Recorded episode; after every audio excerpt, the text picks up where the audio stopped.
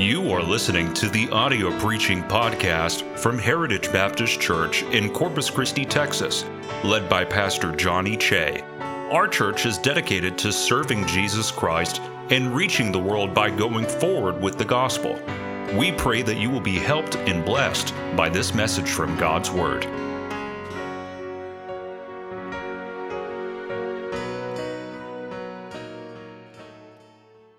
Psalm 22 in your Bibles, please. Psalm 22, enjoyed that message in song, and certainly enjoyed being here on this Sunday morning.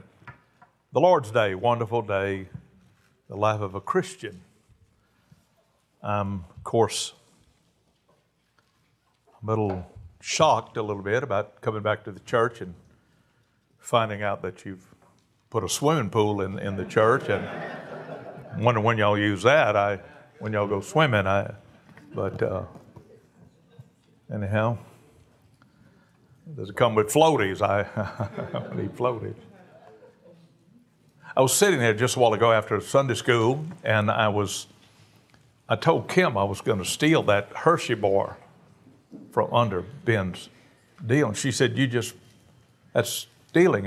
You just preached on sin. You just talked about it. I said, well, I was going to confess it. I was going to say it's a Hershey. I'm going to tell the Lord, it's a Hershey bar. I stole a Hershey bar. Yep.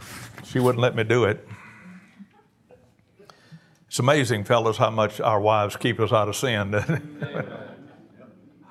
How many drink coffee? You drink coffee in the morning and say amen. I tell you, you that don't, you ain't going to heaven. But anyway, you got to drink community coffee now. You know what I'm talking about, Louisiana community coffee. All that other stuff, Starbucks is straight out of the pit. Amen. Some of you folks that spend that much money on coffee, you're sick.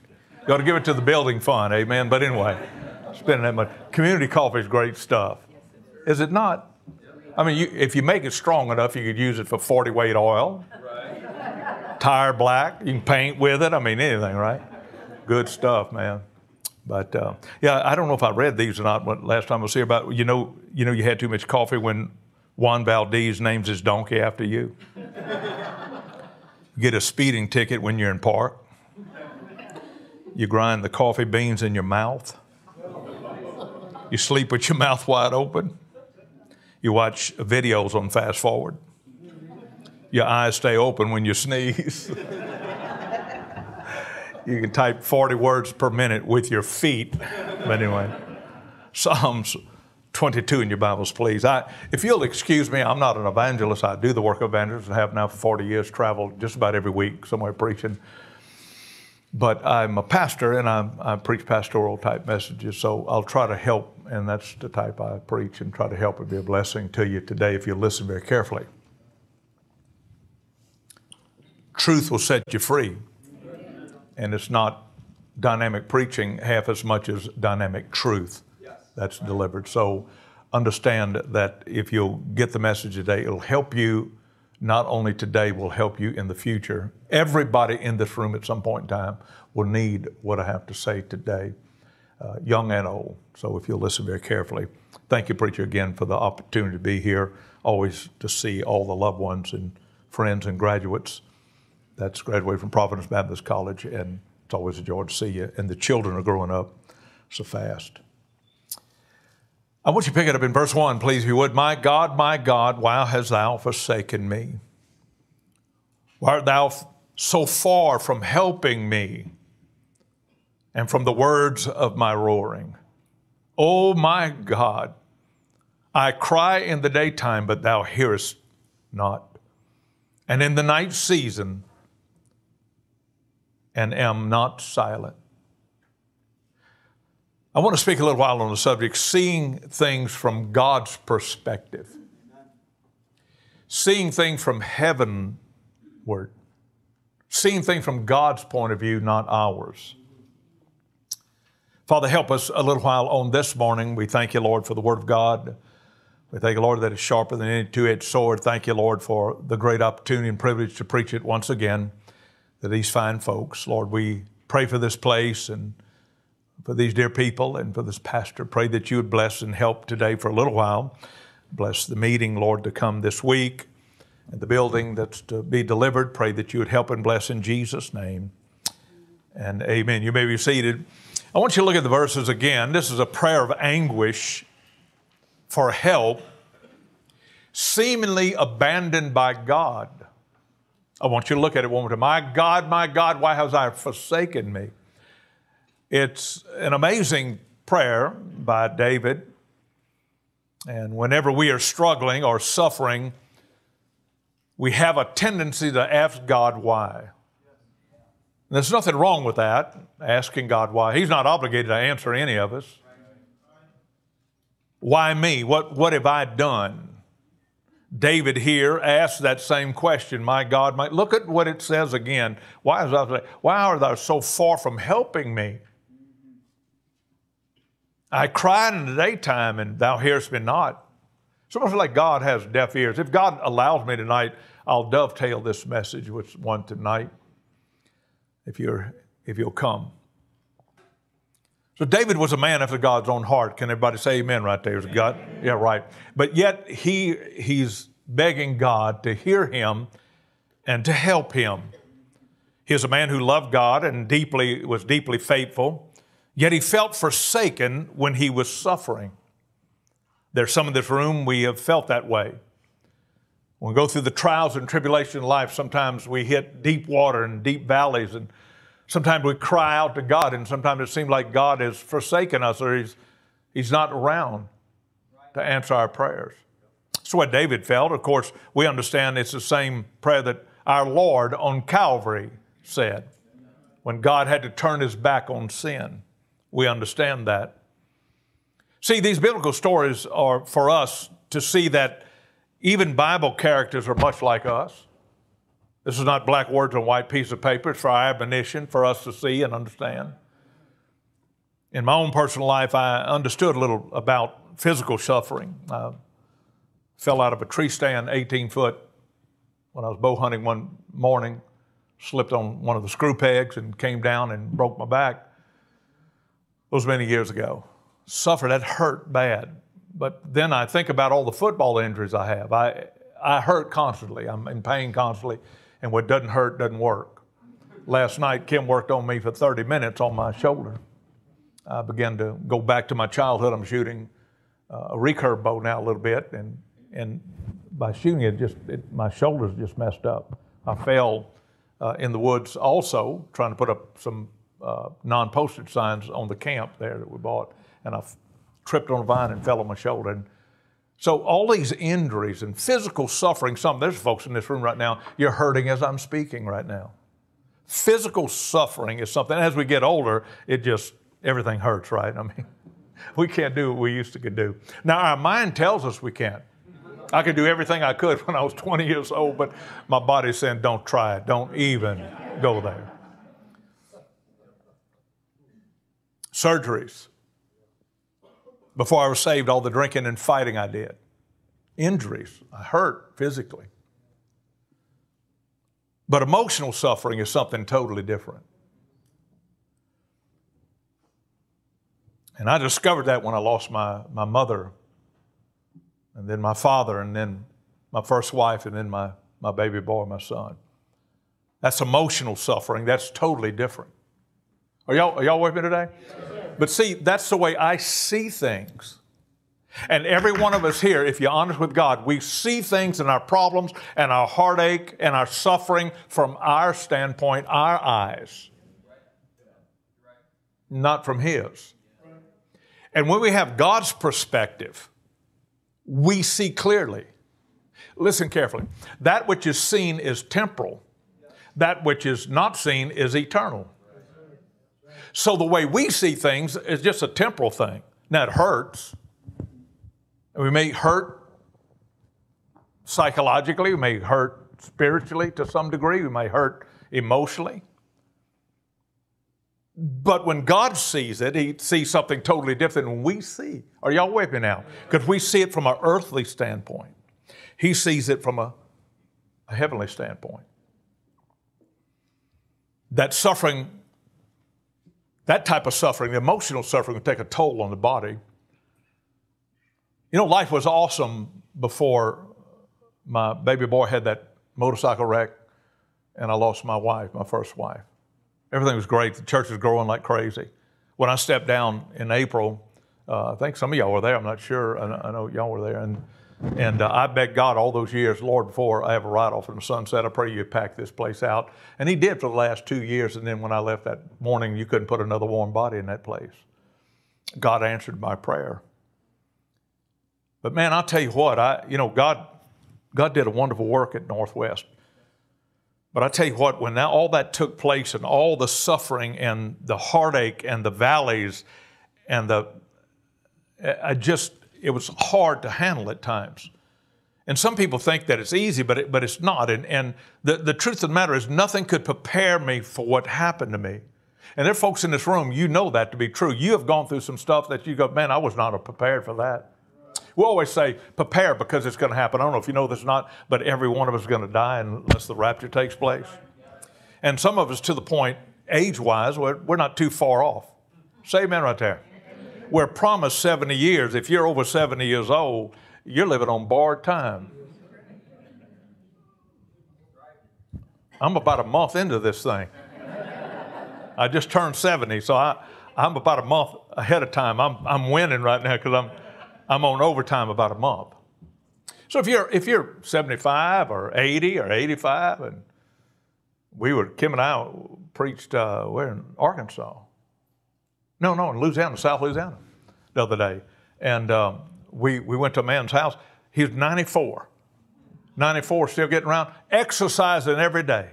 Dear God, I want to slap him. But anyway, 94. He gets on a elliptical and a exercise bike. The only thing I get out of is an easy chair. But anyway, it's got 94, man. I told him I'd sign a contract to that right now. I'm simply saying that when we see it from God's perspective, it's so different. And when I began to see it from God's perspective instead of mine, I understood that everything that I was feeling was selfishness. I came to the conclusion that both my first wife, Carla, and my son, Joshua, belonged to God. They did not belong to me. You better get it. I'm talking about from God's perspective, not yours. And that's where we mess up so stinking bad as humans. We think we're gods, and we're not God. When we see it from hidden, they didn't belong to me. They were on loan to me. And because we think they're ours, we then take ownership, and we take ownership. When we lose ownership like that, we get bitter toward God and bitter toward people. That's why we can't rejoice in church. That's why we don't smile. That's when heartache comes. We get depressed because we don't understand that we need to see it from God's perspective. He loved them far more than I could ever love them. Me being a sinner, I could love them so much. Y'all look at me now, and you know it'd be true. Most of the time our love is conditional. His is not. While we're yet sinners, Christ died for us. Let somebody wrong you, and we'll see if you love them or not. I'm just simply saying that when you see it from God, I understood that he loved them far more than I did, and I had to trust him. I had to trust him that he knew what's best. Brother Roloff said when you can't track God, you can always trust him. And that's so true. These things are not taught in Bible college, guys. Some of our graduates here, we can't teach you that in Bible college. We can talk about heartache, but we can't teach you to trust God through the hard times and seeing it necessary from God's perspective. You're going to have to do that yourself. Trusting God and his word is something, this is what Jesus said, when I come again, will I find faith on the earth to believe his book? And when you do this, you'll see it from a heavenly standpoint. Our eyes are dim now because of us being earthly. But when we see it from his standpoint, we see clearly. Let me show what I'm talking about. Y'all know the scriptures. A day is with the Lord 1,000 years, 1,000 years. Are y'all with me? Have you thought about that? I thought about that this morning when I was just praying a little bit. That means that if a day is 1,000 years with the Lord, a day in his eyes, he knows the beginning from the end. One day with him is as 1,000, which means I just made 70, which means that if I go the way Gomez's do, and a lot of my ancestry lived to 100, Kim just got depressed. But anyway,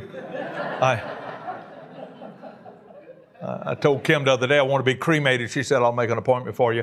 Anyway, But if I live to 100 years old, y'all listen to me, if I live to be 100 years old, I've lived 1/10 of a day in God's eyes. Are y'all whipping today? If you see it from God's perspective, how different is that than ours?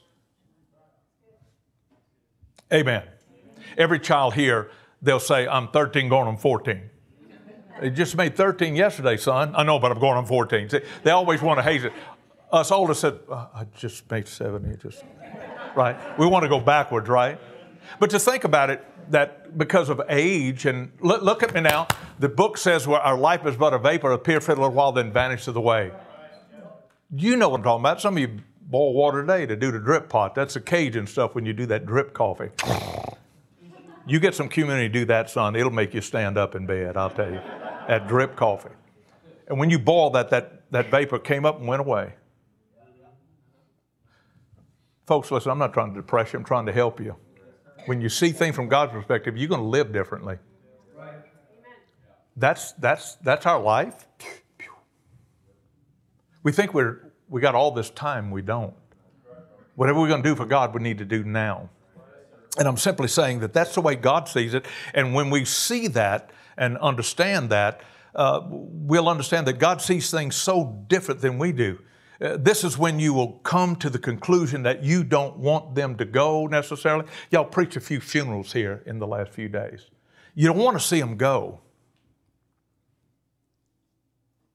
You just don't want to see them go. But they're not yours to keep. They're not yours to keep. Think about it for a minute. You know, there are folks in this room right now, if you give testimony, you say, preacher, when I had the child, when we had our first child, I gave him to God. Oh, did you? Well, what if God takes him? What if God says he wants him? Take thy son, thine only son, Isaac. Yes, sir. Are y'all with me? Sees a little different than we see things. Can you imagine them waiting that long for that promised child? The promised child came. When the promised child came, and he was said that from that child going to be the lineage of the Messiah, and then all of a sudden God said, "Take him and kill him." That's the craziest thing you ever heard in your life. Except when God saw it, He saw it from the, and Abraham had to have faith enough to say, "I'm trusting Him. I'm not quite sure I'm understanding all this, but I'm trusting Him." I'm simply saying that, you see, we don't want them to go, but they're not ours to keep, so let them go. I remember Dr. Buchanan was dying. I preached his funeral, preached Dr. Runyon's funeral, then I preached Dr. Buchanan's funeral. And he was the man I was called to preach on. It took Dr. Smith's place when he left Central. And I remember they told me he was in a place, hospice, and I said, put the phone next to his ear. And he put the phone, and I said, Jonathan, don't die. David's coming. I'm coming.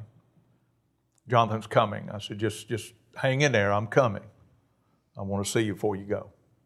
So I had a meeting to preach. I preached the meeting, finished the meeting, flew into Baton Rouge, and I walked into that place. And when I did, his wife, Miss Buchanan, all the kinfolk were there, and they pointed at me. It's your fault he's still here. He would have went home a long time ago. Your fault. So I bent down and got in his ear, and I told him I loved him.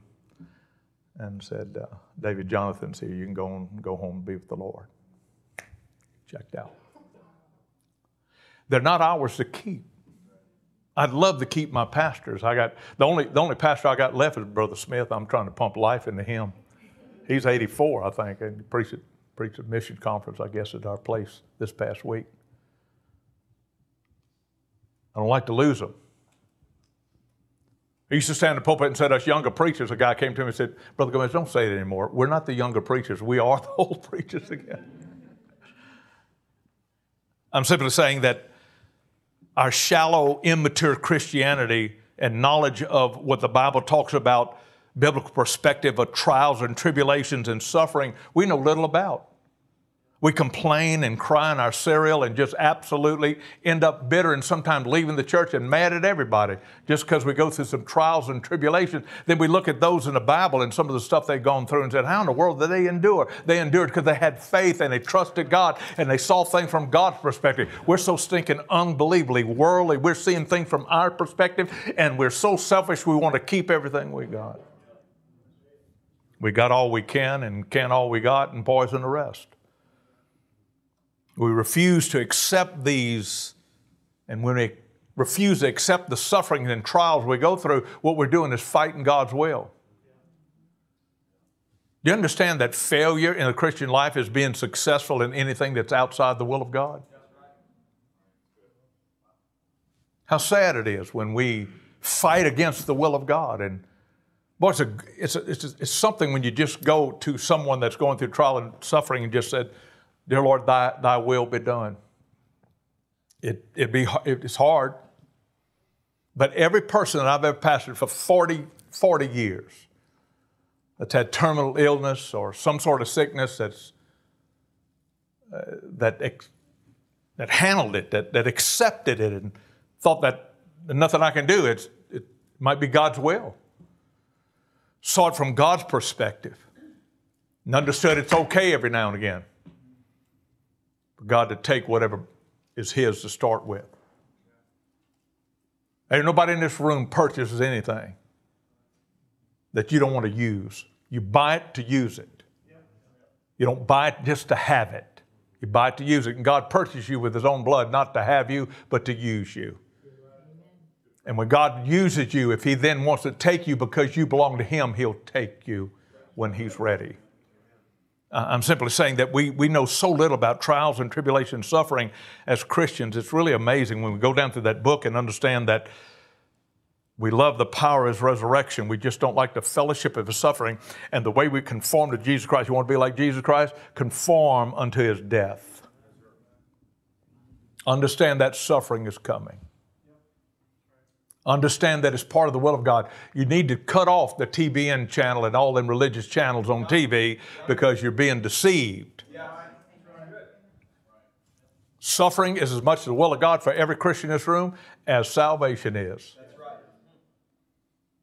All down through the Word of God, it talks about that. If you're going to ever be like Jesus Christ and conform to His death, somewhere you're going to have to go through some suffering, and it will come to everybody in this room in some form or fashion.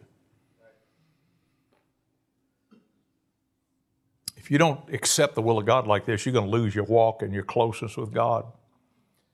This refusal will put you in bondage. Are you listening to me now? When you refuse to accept, listen, if I refuse to accept that my first wife died, if I refuse to accept that my young baby boy died, motorcycle wreck, messed him up bad. He was so messed up, started having seizures, and then got a phone call that he was dead. I mean, think about that for a minute. That'll rock your world. Yeah. I said, that'll rock your world. But when you refuse that, it will put you in bondage. There are people I talk to that absolutely are bitter. I'm not bitter toward God. Well, why did you say that if you're not bitter toward God? You can't get along with anybody. Your marriage is falling apart. Your children don't like you. I mean, it goes on and on and on. What's the deal? I don't know if this time in Texas, because we've been here twice now in the last few months, but we went to visit. I had a professional hunter out of South Africa that came, and he contacted me. He said, "Preacher, would you come meet me in David Crockett Wilderness area, wherever that's at?" Right? And there was a man that lived there that hunted for Africa with him. So he said, "Would you please come? This man and his wife needs help." He said, "Please don't bring it up while I'm there, but at another time, if you'll come and try to help this family." They lost a child. Kim knows more of the story. Lost some child when he was small, and then lost their daughter. Are y'all listening a minute? Lost their daughter in a fiery crash, and they got there, preacher. They got there when the crash took place. They were either behind them or somewhere or heard about it, and they went out there. It's not too far from home. Had crashed, got there, and the car exploded and burnt their daughter up, and their daughter screaming for help. They experienced that. That's enough to make the angels weep. But also listen to my wife drowning on body fluids also. And they can't get over that. And she talked to Kim about it, and she just kept going on and on about it. And then that professional hunter sent me a situation off Facebook and what they were saying. And this basically, how could God do such a thing? Wow. Now, what they fail to say is that they allowed their daughter to go with a drunk who was absolutely smash drunk, and she was too. Are y'all with me today? I'm sick of people blaming God on their sin. So drunk, misnegotiated a turn and hit a tree and killed the daughter in a fiery crash. Now, what they're going to do is blame God on that. I wouldn't do that if I were you. So I got to try to help these folks. At some point in time, I'll be there and try to help them get through that if I possibly can, but I don't know if I can or not. Why would you get so bitter? This is what happens. You end up in bondage when you do not accept the will of God for what takes place. And when you don't see it from God's perspective, you're going to have a real struggle with this thing. You know, 3 Hebrew children accepted God's will. We're going to throw you into the fiery furnace. Y'all know the story, do you not? Yeah. And we're not going to bow down either, and you can go ahead and throw us in there. And our God shall deliver us. But if not. Okay with me? You got to really get a hold of every word Bible that we have in our King James Bible. But if not, so what they were saying is, you know, so be it. It's the will of God, so be it. Are you ever thought about this? If you read it right, that the only thing that was burned up on those boys was the ropes that held them in bondage. They smelled like smoke. There's some Baptists smell like that.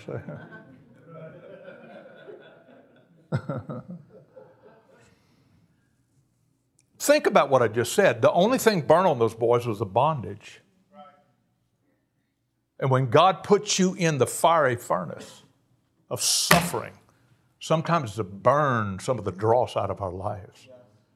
Because you know and I know, some of you have been through those fiery trials that I'm talking about, and you became closer to God then than you ever have in your life.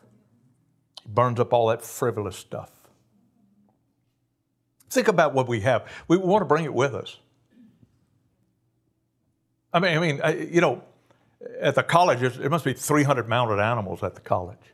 I got thinking, man, you know, the Lord promised me a mansion in heaven. I just want to grab at least a couple of my biggest whitetails and take them with me. I've got to decorate the place, right? That's all vain stuff. The Lord doesn't mind you having a little fun.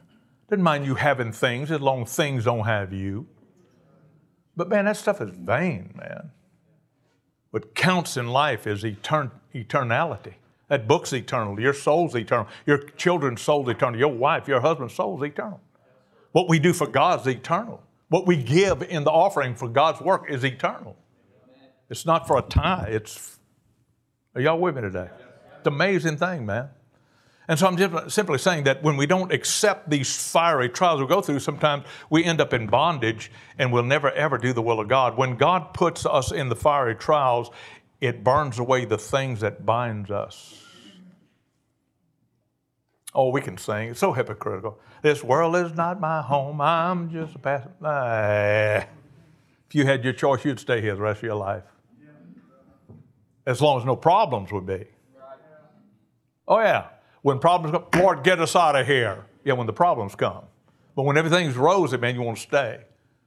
It's amazing, man. We see things from such a worldly, selfish side. So why does and how does these trials and suffering tribulations come? I got to hasten. Lord, I got to help.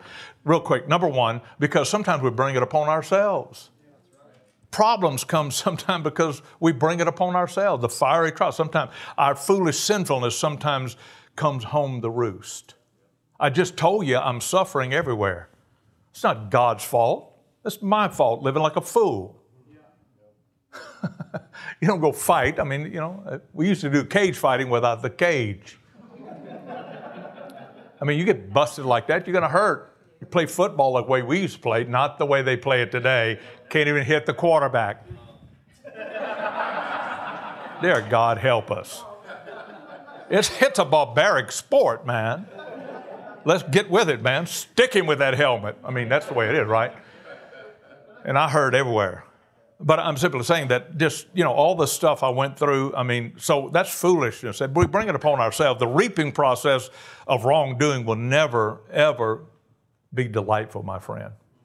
I had reconstruction of my left knee because of football. I got everything held together by stainless steel staples in my tibia bone. I can't help that happen, but I brought it upon myself being foolish. And I want to go into why, but I mean, when the kickoff went off, there's a certain time when you don't feel the ball, you just back off, right? But I was so mad that I just grabbed it, and he was right here. And I mean, he beamed that knee and hyperextended that knee. When they put me to sleep, they took my leg and slung it out like that at the knee. Touched my nose. Doctor said, man, you didn't have nothing. I mean, it was nothing there. I was just stupid. I mean, I did because I was mad. See, you always make mistakes when you're mad, right? I brought it upon myself. And sometimes God's got to spank us, preacher, when we're doing wrong. And his hand is big. And the Bible says he doeth all things well. Listen to Hebrews chapter 12, verse 11. Now, no chastening for the present seemeth joyous, but grievous. Nevertheless, after it yielded a peaceable fruit of righteousness unto them which are exercised thereby. Preacher, it doesn't seem good. It seems grievous. But God said it should be, when he spanks us, should be joyous, because after, peaceful fruit of righteousness. That's the discipline that the Lord will give us. And as much as we give our earthly children discipline, for that same reason God does it. And he's a lot better parent than we are. Are y'all whipping today? Chastening of the Lord. We hate it. We absolutely hate it. But he'll straighten us out. I would rather the Lord come tap me on the shoulder. Read it in Proverbs chapter 1, I think. Reproofs of life when he... No. Oh, okay. All right. I'd rather him warn me. And he'll do that. But he'll only warn so many times. After that, I'd rather God's hand be for me than against me. Number two, quickly, circumstances beyond our control causes us to suffer. We're talking about medical conditions, sickness, terminal illness, depression. A dear friend of mine passed his way up. We were it's not even it's a community. Am I right, baby? Is that what they call it? A community? Huh?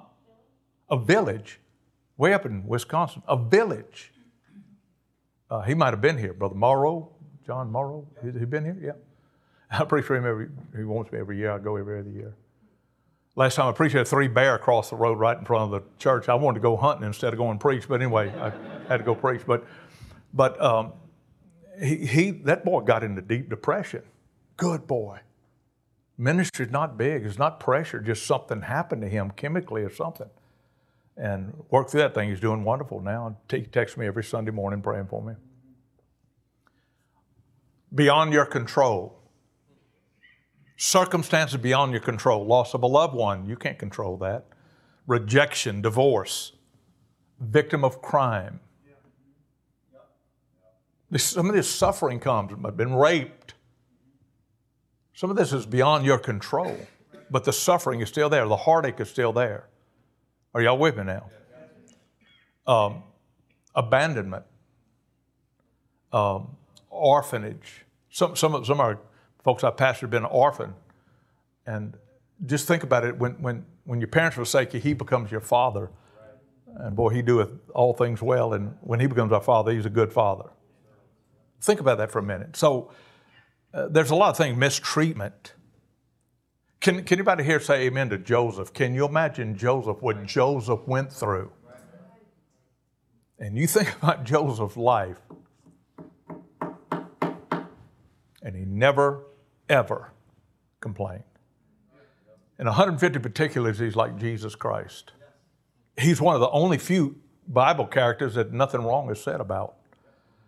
And I think it's very interesting that he went through all that, and yet circumstances beyond his control put him through suffering after suffering after suffering after suffering. And yet every time he was thrown in that situation, he rose to the top because he was not a complainer. I'm not quite sure why this happened. I love God. I'm serving him as best I can, not quite sure. But I'm going to trust him that he's doing something in my life and I'm not quite understanding it all. But every time he got in a situation, he ended up running the whole thing. And then at the end, he ended up being the prime minister of Egypt. We were there. I preached to thousands of Muslims there. We had Uzi packing security guards by the government, special forces men to protect us from getting killed there. And we preached to thousands of them. It was crazy how many of those folks come to Christ. You talk about cutting edge missions. We started Providence Baptist College in Alexandria, Egypt, where they first corrupt the Word of God.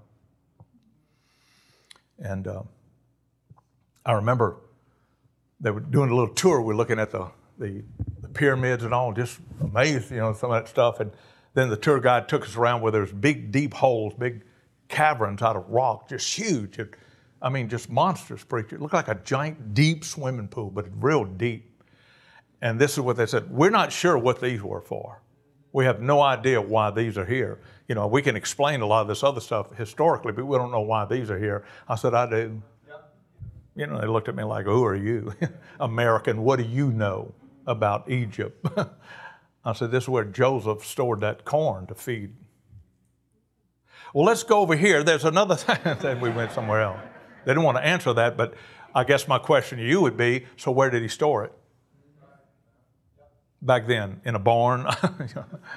No, I don't believe. I believe that's where he stored it. I'm just simply saying that it's amazing that Joseph's life, everywhere Joseph went, was suffering, and yet he handled it all. Number three, quickly, God is allowing this trial to mold and make me into something that he wants me to be. Have you ever thought about some of the suffering that you're going through? What God is doing is trying to make you into something that he wants you to be, and it's not what you want from your own life. Are y'all with me? Yes, sir. Can you imagine him taking you like a potter's wheel in Jeremiah 18 and working on you? If you know anything about pottery, when you're working pottery like that, there might be a rock or stick in it that hurts. You got to extract that. Do you understand that all of our life is something of God extracting impurities from our life to make us a vessel for his using, for his use? And sometimes he's got to take stuff out of our lives. He's still working on us. I always pray that, dear God, continue to work on me. The potter is not finished with the vessels, and we're not finished until he calls us home, folks. He may have something bigger for us if we just trust him through it. Preacher, you're such a young man, and your whole future's ahead of you. Your future's church is ahead of you. And I hate to say this for our preacher boys. And your good brother, the good Che, is going to pastor here in just a little while, within a year. And for me to look at him, both of y'all, and tell you God's going to have to do some things in your life and break you before he could use you in a great way. Unbruised individuals are seldom used by God. He'll bruise you in some sort of way at some point in time. And that's hard for me to say. But before God will ever use somebody, he's going to end up breaking them. So he'll trust him exclusively. Write these scriptures down. I'll be through in just a moment. Write them down. Read them later. When you get home, it'll help you. John chapter 9, verses 1 through 3. And Jesus passed by. He saw a man which was blind from his birth. And his disciples asked him, saying, Master, who did sin, this man or his parents, that he was born blind? Jesus answered, Neither had this man sinned nor his parents, but that the work of God should be manifest in him. That's a blind man. Fanny Crosby, of course, was blind. And we sing all of her songs, do we not? Somebody asked her, said, are you better toward God being blind? She said, absolutely not. She said, I see it clearly. I see clearly. That's why she wrote all those great songs. You see, we must always trust the Lord when we're going through these trials. Are y'all with me today? Say amen. I know this is pastoral. It's kind of boring. I could preach something real, you know, chandelier swinging, but this will help you if you'll listen to it right now. I'm telling you right now, God is going to put every one of you through fiery trials one of these days. He's going to check you out to see if you really are what you say you are in faith. 1 Peter chapter 1, verses 6 and 7, wherein you greatly rejoice, though now for a season, if need be, you're in heaviness through manifold temptation, that the trial of your faith, I preached a sermon from that, Faith on Trial. And your faith is going to be put on trial one of these days. That the trial of your faith, being much more precious than gold that perisheth, though it be tried with fire, might be found to the praise and honor and glory at the appearing of Jesus Christ. Everybody look up here. If we had a pot of gold right here and we had suffering and heartache over here, even cancer and death over here, which one would you choose? Oh, folks, come on, take your halos off. You know you choose the pot of gold. God said that that is more. Read it. Go ahead, write it down and read it later. Much more precious. Not just precious. Much more precious. I don't know, man. The Lord sure throws some curveballs at me at times. Whoa. Much more precious. The trials of your faith are much more precious than that gold that perish with the fire. Listen to James chapter 1, verses 2-4. My brethren, count it all joy when you fall into diverse temptation, knowing this, that the trying of your faith worketh patience, but let patience have a perfect work, that ye may be perfect and entire, wanting nothing. Listen to Romans 8:28, of which we all like to quote. And we know that all things, watch me, all things work together. The trial of your faith and all the things that you're going through, all the suffering, work together. They work together for good to them that love God, to them that are called according to Scripture. Listen to 1 Peter chapter 4, verses 12-13. Beloved, think it not strange concerning the fiery trials which try you, as though some strange thing happened to you. And that's what we do when we go through it. We think, this is strange. I'm a Christian. Why is this happening to me? Some strange. But, you know, y'all need to write these scriptures down and send it to TBN and ask some of those radio preachers, some of the television preachers, what does this mean? But it said that some strange happening to you, but rejoice inasmuch as ye are partakers of Christ's suffering, that when his glory shall be revealed, ye may be glad also with exceeding joy. That's when we love his power of his resurrection, but not the fellowship of his suffering. Listen to Romans chapter 5, verse 3-5. And not only so, but we glory in tribulation also, knowing that tribulation worketh patience, and patience experience hope, and hope that maketh not ashamed, because the love of God is shed abroad in our hearts by the Holy Ghost, which is given unto you. Isn't that amazing, all those verses? Talking about it's absolutely for our good and his glory that are suffering, because people are watching you. Look at me carefully. Most of you have already blabbed your mouth that you're a born-again Christian, that you love God and trust God. And when you go through trials, your loved ones and neighbors and everybody's watching you saying, now what are you going to do?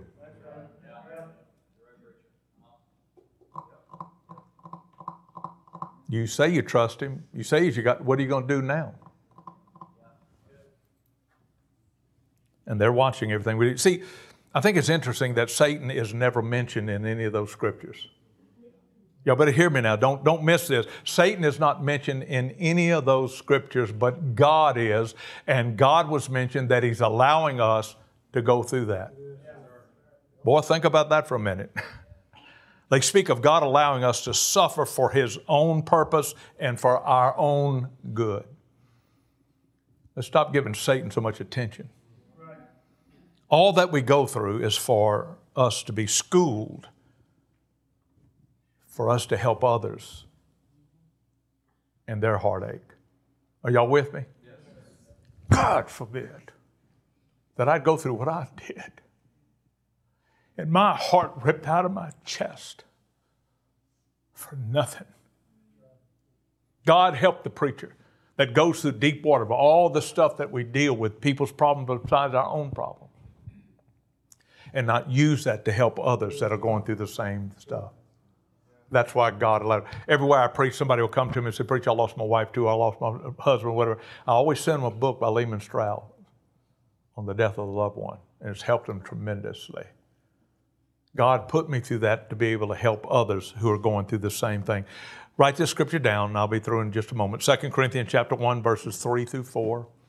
Blessed be the God of our Father, Lord Jesus Christ, the Father of mercy, and the God of all comfort, who comforted us in all of our tribulations, that we may be able to comfort them which are in any trouble by the comfort wherewith we ourselves are comforted of God. That's a strong verse.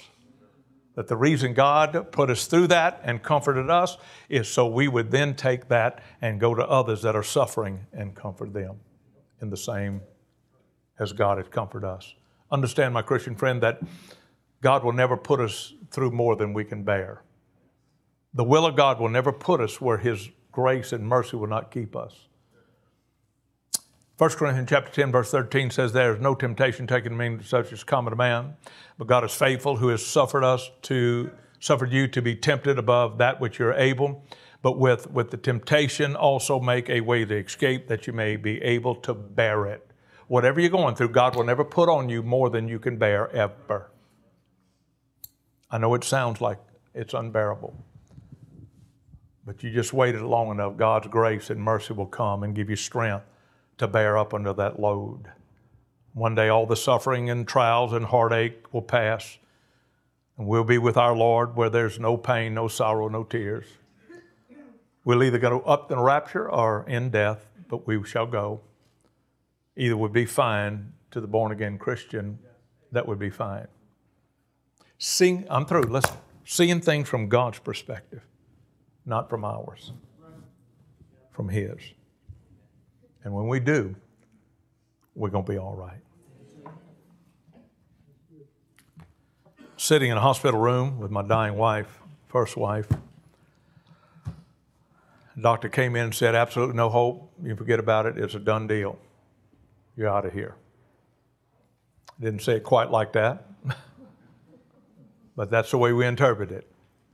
She's done, and you're going to be a widower. Left the room, and I looked at my first wife. I said, how you doing? She said, "I'm not good with this." How would she be? Her children, her grandchildren, and wonderful me. Think about it for a minute, man. Your children, you women, your children, your grandchildren, you don't want to leave them. You leave that old man you're married with, but not them, right? She said, "I'm not good with this." Next day, I prayed about it a little bit, and next day I said, "How you doing today?" She said, "I'm doing fine. I'm doing wonderful." I said, "Really?" She said, "Yes, sir. I'm totally, absolutely good with this." See, she had to go through that part of questioning. She had to go through the part of saying, "Good night. I got to say goodbye to everything that I've worked all these years to get to. But all this is worldly stuff. I'm going to go see the church members that died that we love so much. They're there. Go see my father, her father, who died of brain cancer. Go and see Keith's mama, who's already there. I'm going to see him." From God's perspective, seeing it from that. When you do that, you're going to be okay. I'm not saying you're not going to hurt. I'm not going to say that you're not going to question, but you will absolutely accept. And if you don't accept, you don't accept the will of God, it's going to hinder you the rest of your life. I don't know about you, since life is but a vapor, I want to live the rest of my life in joy and happiness and serving the Lord as best I can. I will not let suffering or trials or tribulation put me in bondage the rest of the few years that I got left. I'm not going to do it.